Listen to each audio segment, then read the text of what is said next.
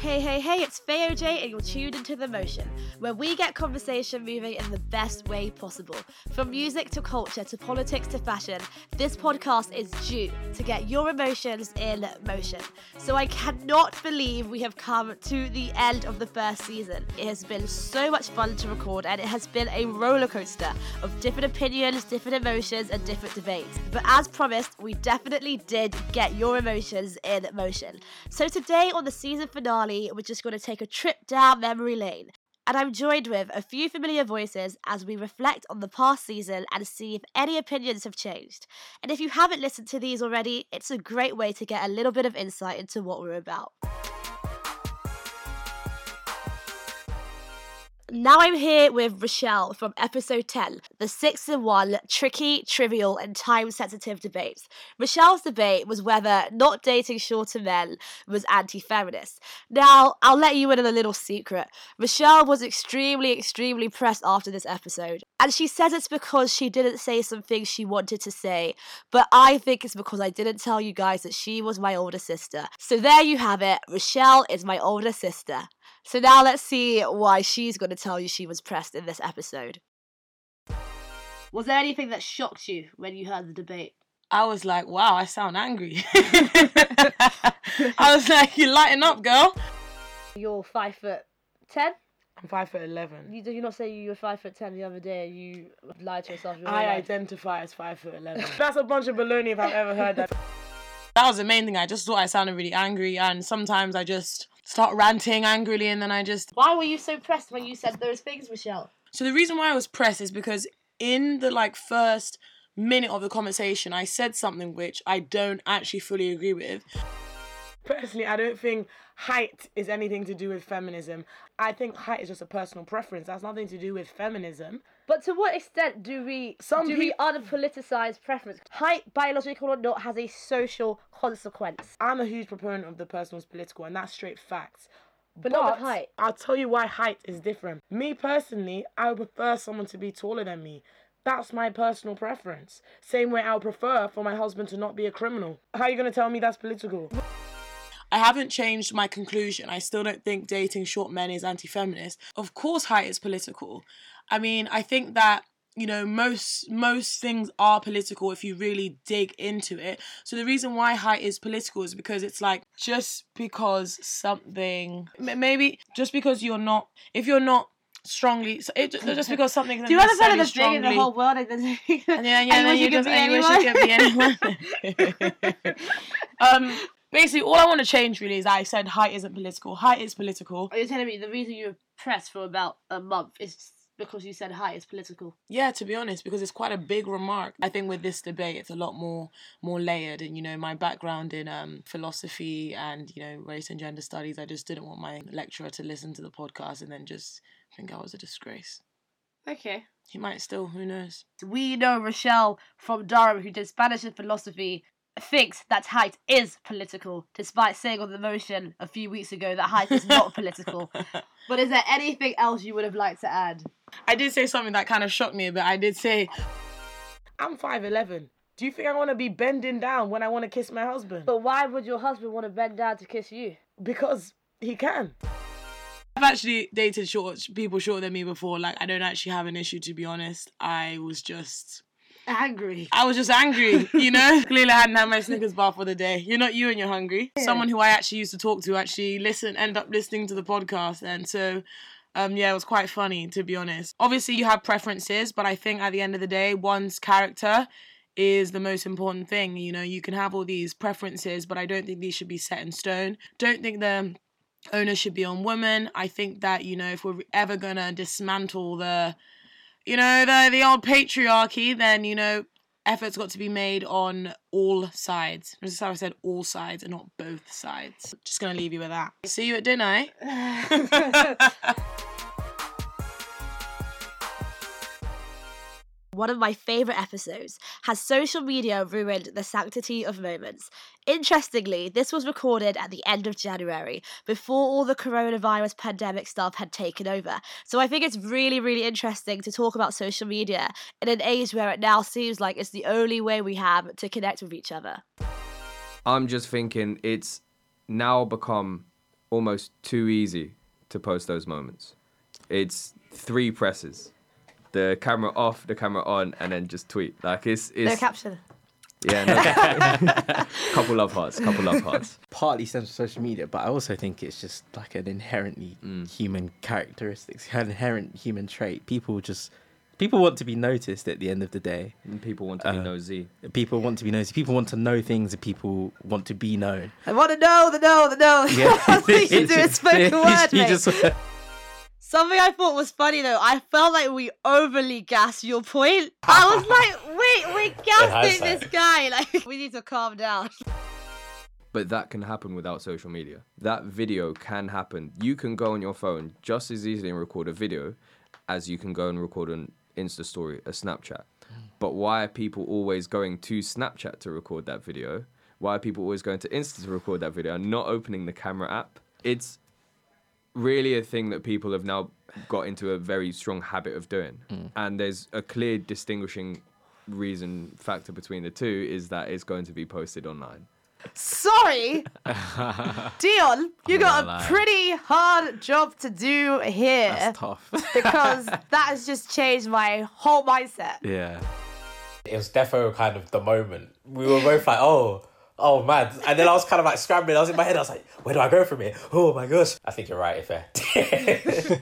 Hey, hey, don't shut me down like that. I think the core of what I was saying was true, but it's everything's always situation based. I'm not even gonna lie right now, I'm using more social media purely because everything is on social media now. For everything that I'm doing, we have to organize artists going live all the time and just doing all this on social media, social media. The creative like stuff you can do in marketing is quite it's not limited, but it's it's more focused in on Instagram and YouTube and all that. So I'm using a lot more social media now. I'm the complete opposite of Tom in the sense that I think I've, I've used a lot less.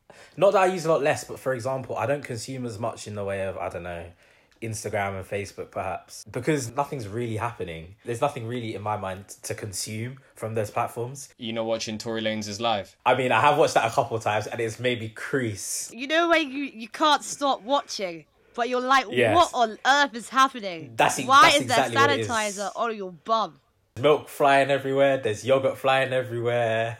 Just wasting good resources and thing. But like Tom was saying as well, I guess it's situation based because now we're in this this mad, mad situation. Obviously, this mad world where Unprecedented times. unprecedented times. I love that phrase, but um, everything has had to translate itself online. What are you thinking about all the um the social media initiatives that are going on? Like all these challenges of the keep you ups, of the toilet roll, and all the the five k runs and all that. Like, what are your thoughts on that? It's sort of like six or one, half a dozen the other. Some of them are true. Sorry, boredom. you you come again with a phrase that I don't understand, mate. Like, come on. Part and parcel. Come on, it's back. Sorry, what does this part and parcel mean? It's a part and parcel.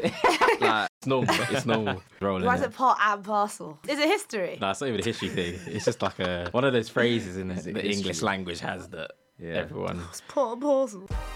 To be honest, that's not even the phrase I meant. Should we go for another one? It's like swings and roundabouts. There we go. I feel like some of them, I don't know, they're more productive than others, in it. Like, I can't lie though, the Don't Rush challenge, I can't stand it. I was more interested in it from the music perspective. It made Don't Rush chart a year after it was released. The first Don't Rush challenge I saw, I was like, this is incredible. Creativity at its best.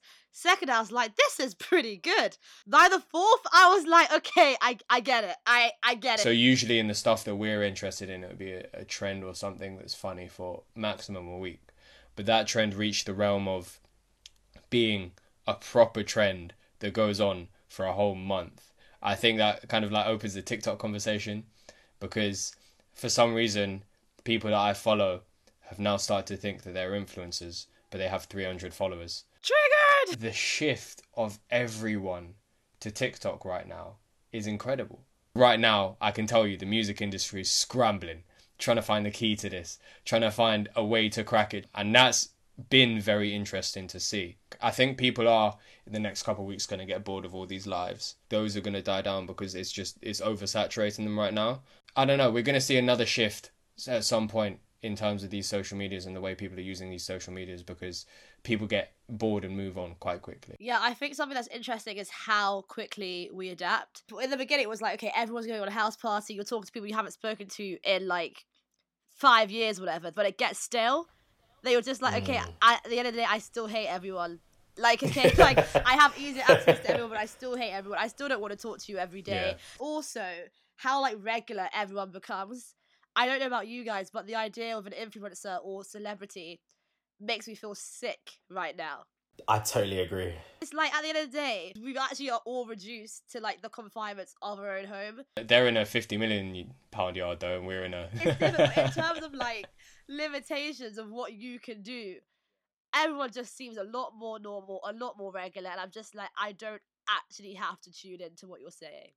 Do you think that's a good thing? Yeah, because I feel like what you're saying, someone's ability to navigate this hard time shows if you're actually creative or if you've just been given based on like the circumstance or the context if that's what's enabled your career or if you actually have creativity. So I don't know if you've seen like the NS10 versus 10 thing.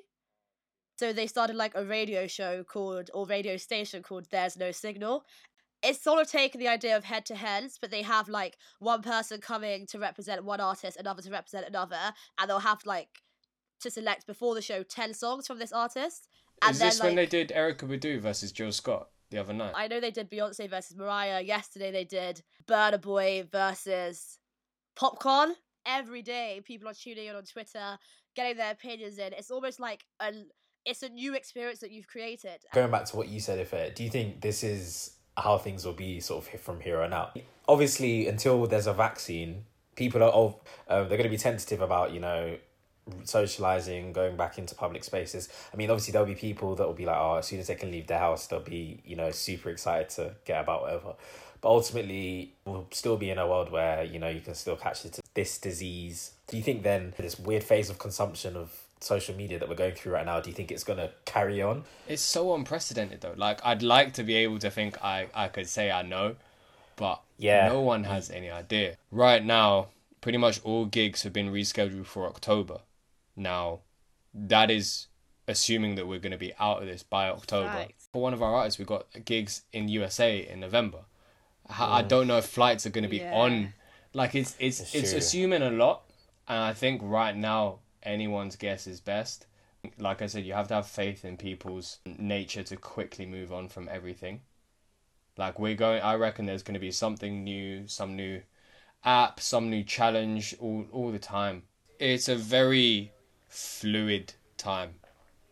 Like I cannot tell you what's going to happen in a week. Personally, like I am a hypochondriac, so Mm. I'm not going anywhere. Something I think is interesting, Tom, is that even before all of this, like before this happened, there was a lot of talks in like AR and like AI about changing the nature of experiences, like, you know, virtual reality for concerts, virtual reality for sports. And I think that is something that is so exciting because it's a sense that, like, with technology, a lot of the first thing is just getting people used to it. And now people are like forced to be used to it.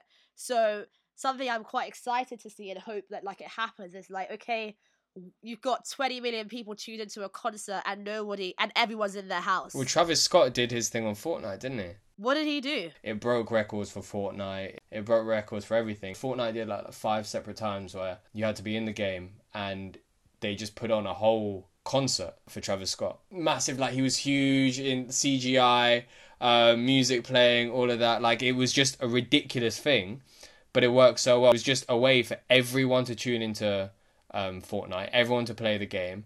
And right now, like everyone's just this is the perfect opportunity for people to show how good they are at marketing. It's harder to do all these billboard type big influencer gifting because no one wants to have physical contact with anyone. But now you've got to show how you can use YouTube, Instagram, Twitter, Snapchat, all of those to the best of your ability. Is is drawing out some people, but some people have been very effective with it. Jumping right back to the very, very start of the emotion journey, the first ever episode recorded with Waz and Oppe from the music podcast Lost in Source. We were debating whether rappers should be held individually accountable for the consequences of their actions and lyrics on wider society. The example of Future, for example, who I think it was either last year or two years ago said he doesn't do all the drugs that he says he does. Like, a 50 year old hearing that and being like, okay, surely if he's done that and he's still alive to tell the story, I can do that, right? Because Future has chosen to say he mixes perks with Molly and paracetamol and whatever. He didn't say that, but you know, it doesn't like it doesn't rhyme as well, so he wouldn't. But there's that from a UK perspective. I only know this from watching Blue Story. I'm not gonna lie, so please, you know, don't come for me if I am inaccurate. But it's not the people that you see rapping about it that are often actually about that life. So you've got Future saying he does all these drugs, but he doesn't actually do. You've got rappers talking about bodies they've caught, but realistically they haven't caught anything but a cold in October. I don't know why I'm trying to be funny. Like I really don't. Firstly, I want to thank you guys for being the first guests of the motion. Couldn't have been an easy feat. I enjoyed it. I'd say like it was fun to listen to. It was very healthy debate, and even though we share a, a podcast, we don't often have outright debates, and if we do, they don't go on for that long. Yeah, I I agree. We don't really actually go at each other's throats often, and more times when we do, it's agenda based rather than facts based. It was yeah refreshing to have a facts based debate. Well, facts for the most part. Did you um disagree with anything you said? I did rethink my position because my my thing with logic is that if you can find a, a counter example, it just your logic just falls to pieces. Yeah. So I was thinking about the same conversation, but in terms of how rappers deal with like emotion or deal with women, for example. In that situation, I would I don't want them to apologize to me. Like it's what you were saying in the podcast about like artistic license. Like like I wouldn't want someone like Drake coming out to saying, "Oh yeah, Marvin's room. You shouldn't really be calling people at three a.m. in the morning."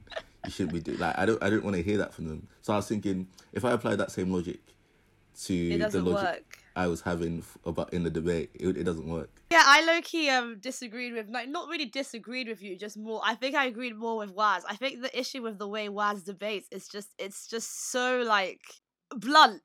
It's so blunt. Like the fact the two times you've covered it, you've called the world stupid. It's like it's very hard. I understand that fully, but I do not think that is Future's concern. I genuinely don't. It's not his fault that 90% of the world are stupid. The Oscars is very niche in the sense that like we consider this good, so it's good, which isn't necessarily always conducive to judging art. But also, the masses are stupid. The masses can decide something is good, but it's bad. It's very hard to like side with you, but then you go back and like to be fair, he's right. Like for your example is Drake and women, my example is Kanye. Like it really irritates me when people hold Kanye accountable because I just don't think he's ever marketed himself as someone that you can rely on for Mm. sense. So I'm just like, why are you continuously and constantly going at this guy when he's never really put himself in this position? Put that on other people. It's like, why should they suddenly become like martyrs for the cause? My sentiment still does hold because, especially the one about the blurred lines between reality and art, because music is like in a unique position where they're the only ones who really give us entertainment and art as themselves. Where most of our art, art forms, that it's quite clear the like the difference between non-fiction and fiction. Yeah. But with music, with music, it's that line's really blurred. Yeah. so I think it's re- it's still important where we just don't go crazy and people still have to we still have to give people a sense of okay this is fiction like not not, not like overtly but like there still there still needs to be some sort of difference between this is real life and this is me just making a good song you know what I mean this is kind of random, but I saw a tweet like yesterday about Black AF. Have you heard of the show? Kenya Barris is the one that made uh Blackish. Grown- Blackish yeah Blackish Yeah, Grownish, all of them, um, all the issues, pretty much. Basically, people were criticizing it for like not being a typical black family, and I was just like, that's his experience. What's he supposed to do? Blur his family experience to like suit the stereotypical black family? I don't think that exists. is it a reality show Satire. So it's like Yeah. outtake on real his real experience. It's like everybody hates Chris, but in the sense that like it's a hyper realized oh, Okay, okay, version of his life. Yeah. or family You know, your question about reality made me think about that because I'm just thinking to what extent must you like alter your reality if you're putting it out there? I think with Black AF, it was really like, okay, this is, I guess, his truth of like making a lot of money from film. And I feel like I don't think we can tell people how to live or what to put out. And yeah, I think it's like if you do start telling people, "Oh, you can't put this out because that's not what I'm it's not my experience of it, then you're like, well, it's my it's erasure. It just becomes erasure, and Yeah. it's yeah, it's not really conducive to anything. I feel like we need more stories. We don't need to stop people putting out their personal stories because it doesn't relate to some other person. It relates to somebody out there like Black AF. Not necessarily a saying I can relate, but in terms of like almost like him as a father figure seems like somebody who I would like to be somebody who's like he's up, he dresses and he dresses well and shit like that. All you right, know, right, like- right. but- trophy wife family, you know, like you can see that's aspirational. Man said the trophy wife family. Do you understand? Well to do family. My point is, is like there are some people out there that will relate to that truth and will take it at what it is and not say this isn't my my reality, therefore I don't like it. Just like you know they kind of did do with Future sometimes. They're like, this isn't my reality on drugs, therefore it's wrong. But it might be a reality on drugs, and some people do relate to it. Got a bit of feedback from an American who listened, and she didn't understand why we were talking about the topic. She felt it was funny that you guys felt a part of the hip hop community. Before I'd give you a chance to respond. Wait, so because we're British, we can't be part of the hip hop community. Okay, but it's transatlantic and it's global now. You can't you can't tell somebody in Nigeria they're not a part of the hip hop community when all they listen to is rap. I, I didn't want to dignify that with a response. Like, When Lil Baby is coming to Lagos, who's Nigeria, you can't call people in Nigeria a part of the, the hip hop community. are you crazy? We're the cornerstone.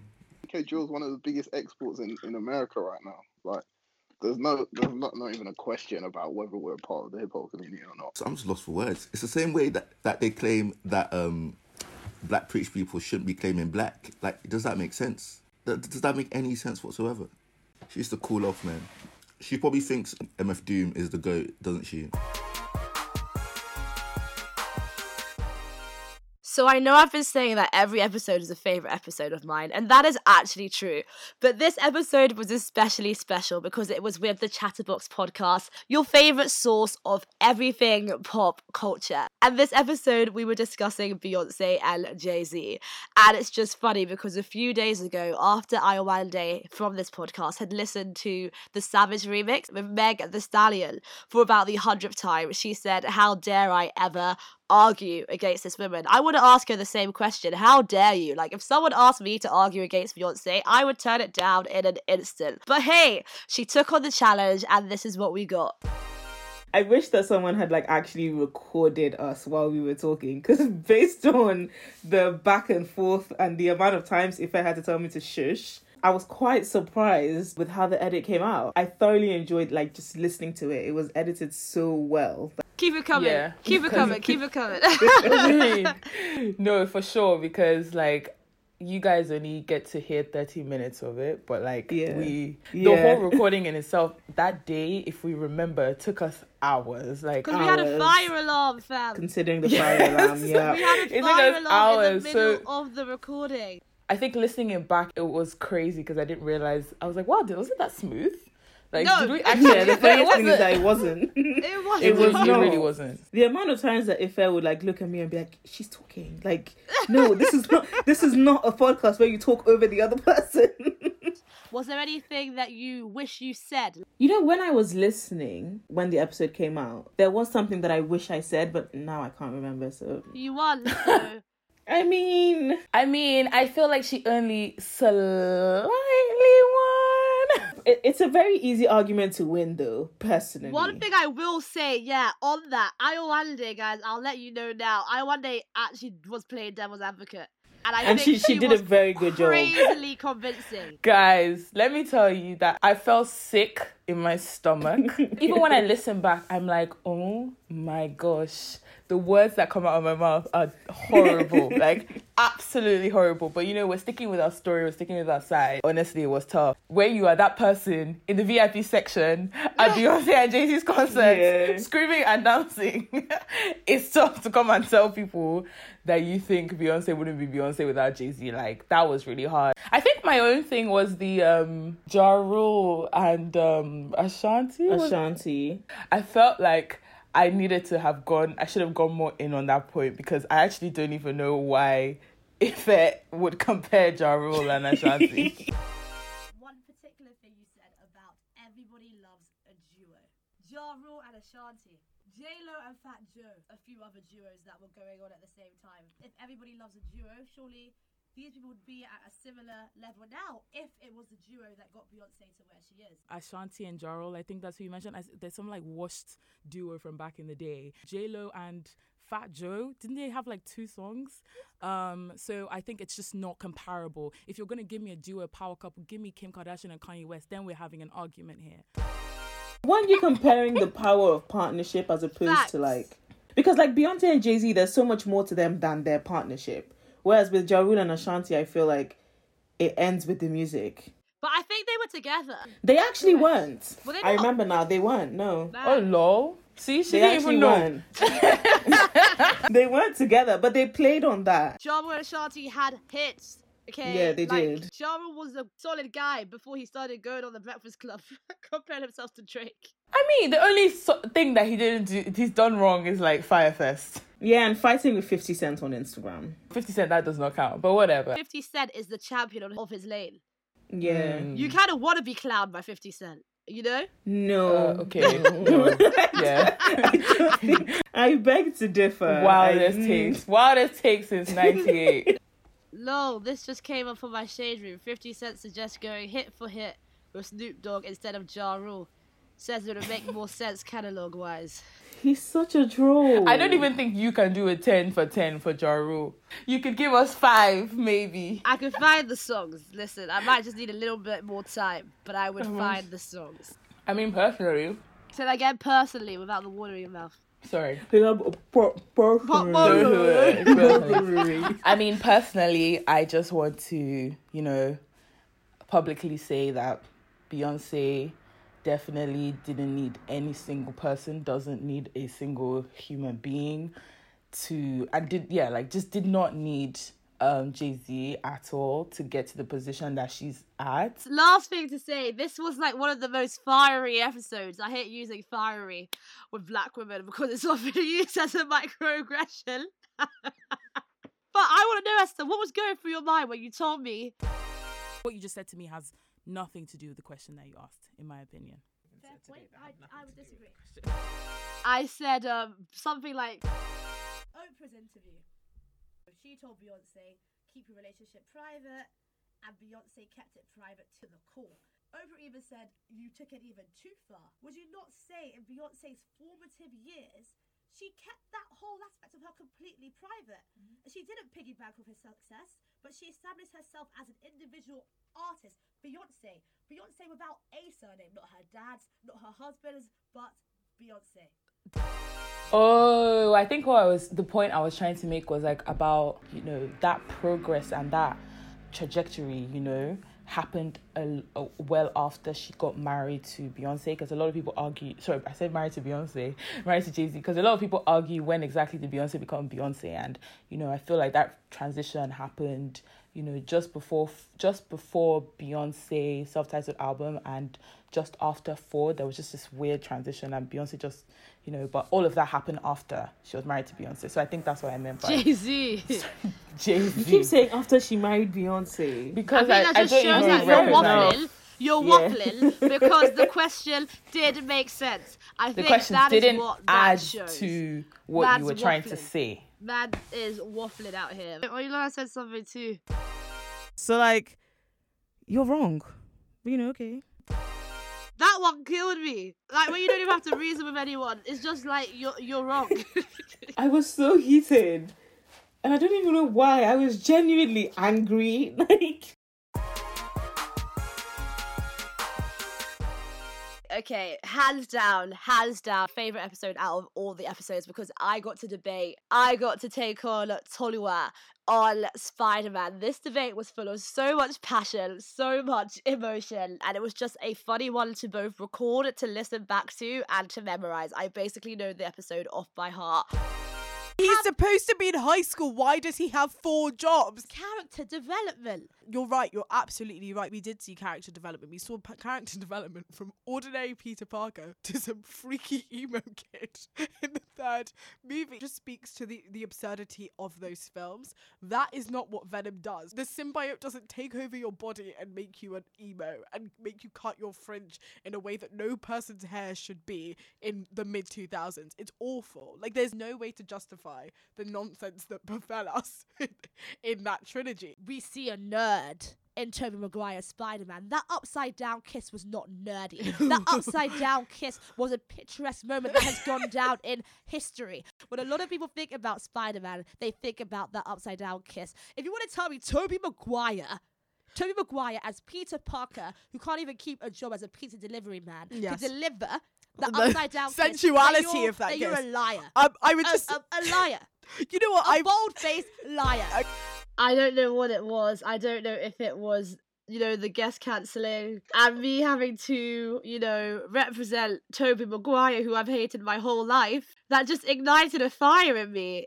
Yeah, you were really passionate. You know, I for someone who went not wanting to support him, I think I did him quite well. I agree. You weren't easy to go against. Oh my gosh, I love it. It was really fun to do. I must say, like it was quite quite well edited together. It felt like relatively seamless. I I don't know if I was surprised by that. I think I was like pleasantly like impressed. top five guests, not even to bring up your ego, but that is one that people, that's one episode people bring up to me quite a bit. I think just how serious we were over Spider Man, it just highlights that, you know, these things are not a joke. Disney wouldn't be pumping billions into them if they were a joke. Facts. Facts. I think we covered like a lot. Like Yeah, stuff that I hadn't even like mentally prepared for. Green Goblin was literally locked in his house, not wanting to do this, and this strength of an evil spirit getting him to look in the mirror, talking like that was one of our first introductions to the dangers of mental health. Oh, come, And the that's- come off it. Come off it. I'm so sorry. I'm so sorry. I will not stand for an argument that purports that Spider Man 1 was our first intro into mental health issues on screen. I feel like, as you said, we went into a lot of territory, so you should definitely listen to the episode because look, not much left to cover. No, should there be, we can do a part two. So the thing is, I actually don't know much about DC Oh to dear. even like debate DC. That's further. If we're talking about like the DCEU, it's not very good. You know what I mean? Like it's like okay, what you've got Superwoman, okay. N- not even You've a person. Wonder Woman. Yeah. that's exactly That what I meant. one. To be fair, Wonder Woman was a decent film. That that and Birds of Prey, I think are it. I haven't watched Birds of Prey yet. It was so close to the beginning of the pandemic that I think a lot of people got a little bit lost. Yeah, yeah. I will say, like, the Dark Knight series, I don't really associate with DC. They're just fantastic films on their own. Yeah, and I feel like when a DC film comes out, I'm not like rushing to go and see it. It's the kind of thing like two years later, I'm going on watch-series.net. You know what I mean? Yeah. Don't know if I should say Crimes. that on air. Illegal. But when it's Marvel, I've, I've got to be there. Like as you said, I've got to be there first week. I can't have amateurs talking about it on Twitter. I just I cannot. No, I think I think it's because obviously like Marvel has built this really big thing, and DC just hasn't been able to do the same. And like even what you're saying about the Dark Knight, like even when they were marketing it, especially the one with Heath Ledger's Joker in it, when they were marketing it, they were like there was barely they didn't like mention Batman at all. Like obviously it's not even in the title, so you don't have to. But they were very careful about like the language they used. So I think even they are like Batman superheroes. What's that?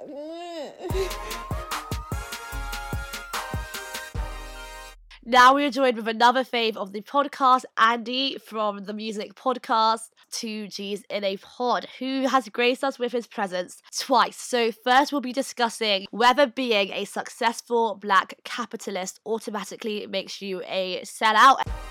Chris Brown once said, How can you hate from outside of the club if you can't get in?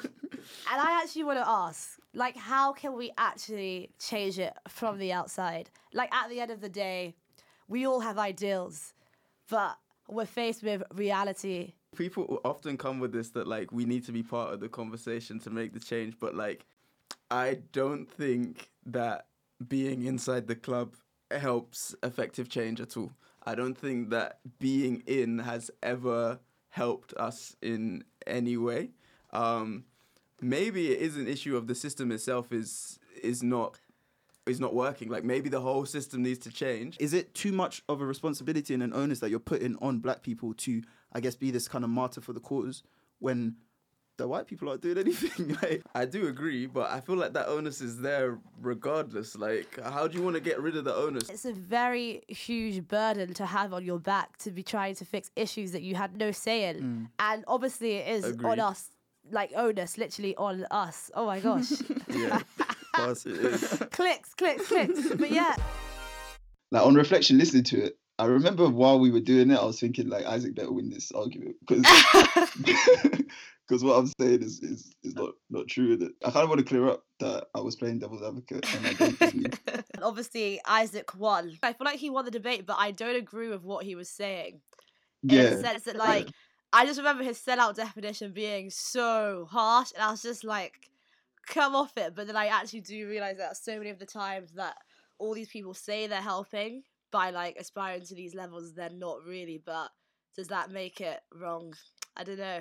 my, my thing is I don't think it's possible to be a um, proponent, if that's the word, of capitalism and also be I don't want to use the word pro black because that's gonna throw up all sorts. Not pro black, but like basically the way capitalism has worked in history and stuff is fundamentally racist and Yeah. white supremacist. So black ownership just doesn't equate to like racial equality or liberation. I think it's like the best of a bad situation basically. If Yeah. billionaires, then they might as well be black. But Yeah, I agree with that. because there are black billionaires doesn't mean that there's racial equality or anything like that. Have you watched the um, Michael Jordan documentary? Because he's like a billionaire, no? And I feel like he's someone that has like done a lot for black people.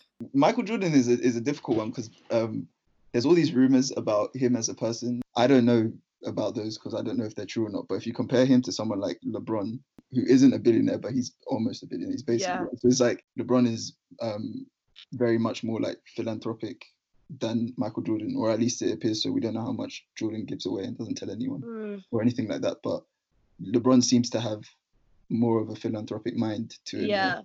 But is it is it one where if LeBron earns an extra hundred million and now becomes a billionaire, is he suddenly a bad person and exploiting everyone just because? Yeah, that sounds kind of crazy to say. Do you have a problem with like billionaires as a whole? If you have a sort of a capitalist society where like you make it so it's possible for someone to earn a billion, because this is always my argument when people say like, oh, you should um, there shouldn't billionaires shouldn't exist yet. I'm like, Jay Z didn't force us to give him money. There's always exploitation at some stage of it in order to make that much money. But at the same time, if the system allows for it, then how much can you point the finger at the person for using the system? Like, I kind of go back and forth on it. Like, I think Mm. fundamentally, I don't agree with the system in, in the sense that nobody should be allowed to be able to hold that much wealth. But I'm not one of these that kind of like bangs on about Jeff Bezos, who's like the worst person in the world or whatever, because Yeah. he's got so much money. Jeff Bezos might be like a bad guy, like everyone says, but I'm just like me complaining in my living room is not stopping him making money. The whole anti-billionaire campaign is one I can never really understand unless you're actually doing something to limit the wealth. Like, are you boycotting Amazon or are you just complaining that this guy's a really bad guy? Because I'm just like, I just can imagine him literally sitting in his big house laughing. I think to some extent though, like like for example, you can complain about oil companies Mm. and what they do to the world, but at the same time, so much of our way of life is predicated on having oil. Or again, I kind of go back and forth because it's like just because we're forced to interact with this thing to survive effectively, does that mean we shouldn't be able to point out or even complain about things that we see as you know wrong or injustice or you know damaging to the environment or whatever? obviously everyone has the right to complain. I know it's ironic because I run a debate podcast, but I just find that like words of conversation, the power is limiting. Like, yeah, um, it raises awareness, but like, what next? You said it in words. You've used rice to explain the wealth. Like, you you're using all these different ways to explain it, but realistically, like, what is changing? I, mean, I think my view of the world is is definitely updating.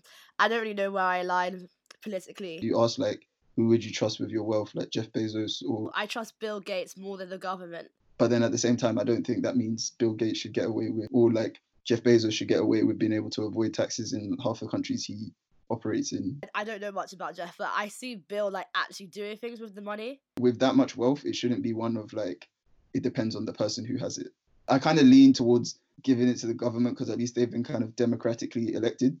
But what is democracy? Yeah, I know it's, diff- it's It's difficult. see, we're actually just doomed, which is why I'm just like, listen, Jay Z, make your money because someone's gonna make it. You know what I mean? Like, Back to the black capitalism debate, like I think the the whole thing of like trickle down, the the wealth trickling down, I think is just a myth because yeah, there, there's a lot of wealth in the black black community, but it hasn't trickled down yet.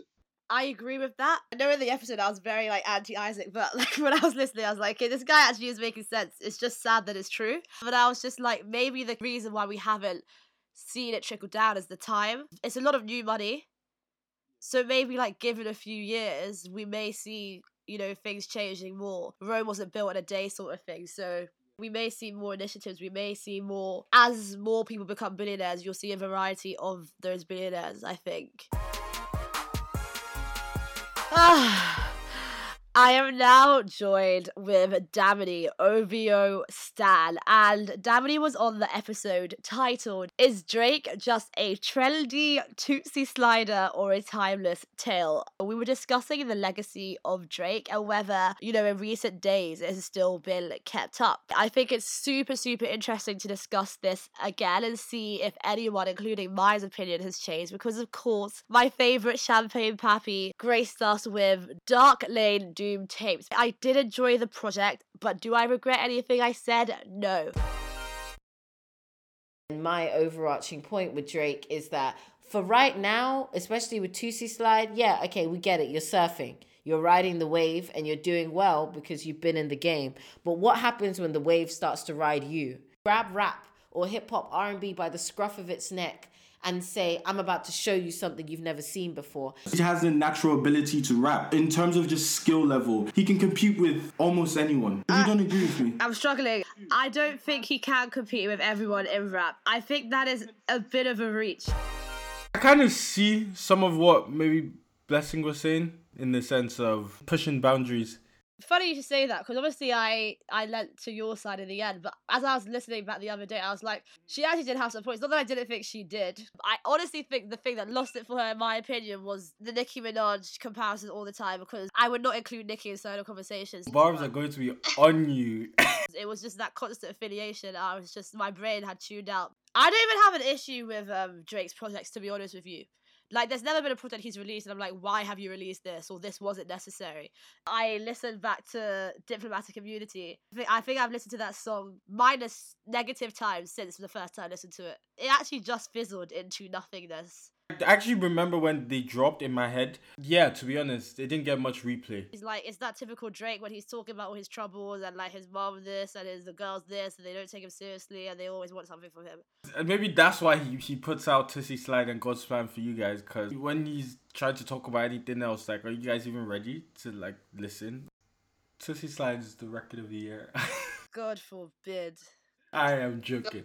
Maybe it's also for a different demographic. You're a 99 kid though. That oh, you're crazy. That's not true. 98. Dark Lane demo tapes, right? I actually love how consistent my brain is because literally, Tootsie Slide in this comes after Not You Too, a great song. I felt like it took me out of that experience. There's even like a pause. There's even a pause before Tootsie Slide. It's not needed. It's not needed on the project. It's low key because you just have it in your head, honestly. You don't like that sound of Drake. Like, for example, there's some Beyonce songs Be careful.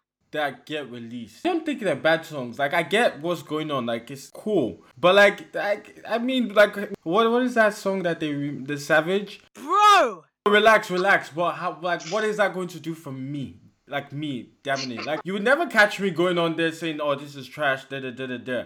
For you, like it's not doing anything for you, and that's okay too. But I feel like Savage is so obviously like geared towards a sp- particular audience. I don't think Tootsie Slide is that good. I would have nothing against you if you were singing Savage, by the way. Like, even with Savage, the Savage remix, I just thought it was so beautiful. Honestly, I promise you, I'm very consistent across like who I stand. Like, I wouldn't let Beyonce get away with murder, but the thing is, I never have to let her get away with murder because even a song that was like a commercial song made for TikTok, she still gave me five different versions of herself. She still gave me so much artistry. She gave me so much. So how can I be mad?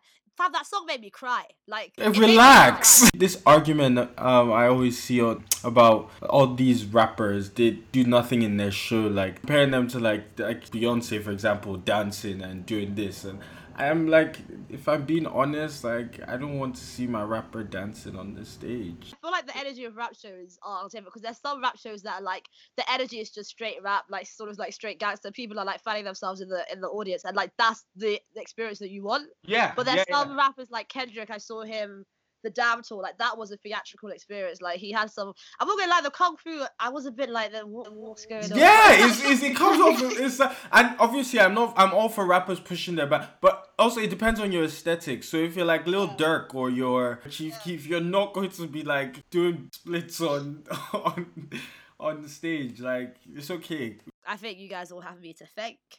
I think you have the motion to thank For what? for the mixtape. Huh? Drake didn't do that for the people who are gonna um, stand him regardless. He did it for he did it for real you. fans. He did that for his real fans to show you guys I appreciate you. I appreciate the constructive criticism and I hear you, I see you, and this is what I'm gonna give you. Have you seen academics react to Drake? That guy needs help. Like I cannot believe Joe Budden was ever associated with him. You know what? So there was once I was listening to a podcast, the podcast that I'm Joe Budden, and I was listening to them, and I kind of felt like they they kind of moved very distant from me. It wasn't even like insulting. It was more like, yeah, yeah, that's okay. And I was like, why now? Like you, that was your complex guy. Um, but I get it, man. it's mad. My guy jumped up and down. Oh my ah! He lost it. oh my god. End of the episode, and that means the end of the season. But before you go, here is Andy again discussing this time the UK versus US debate.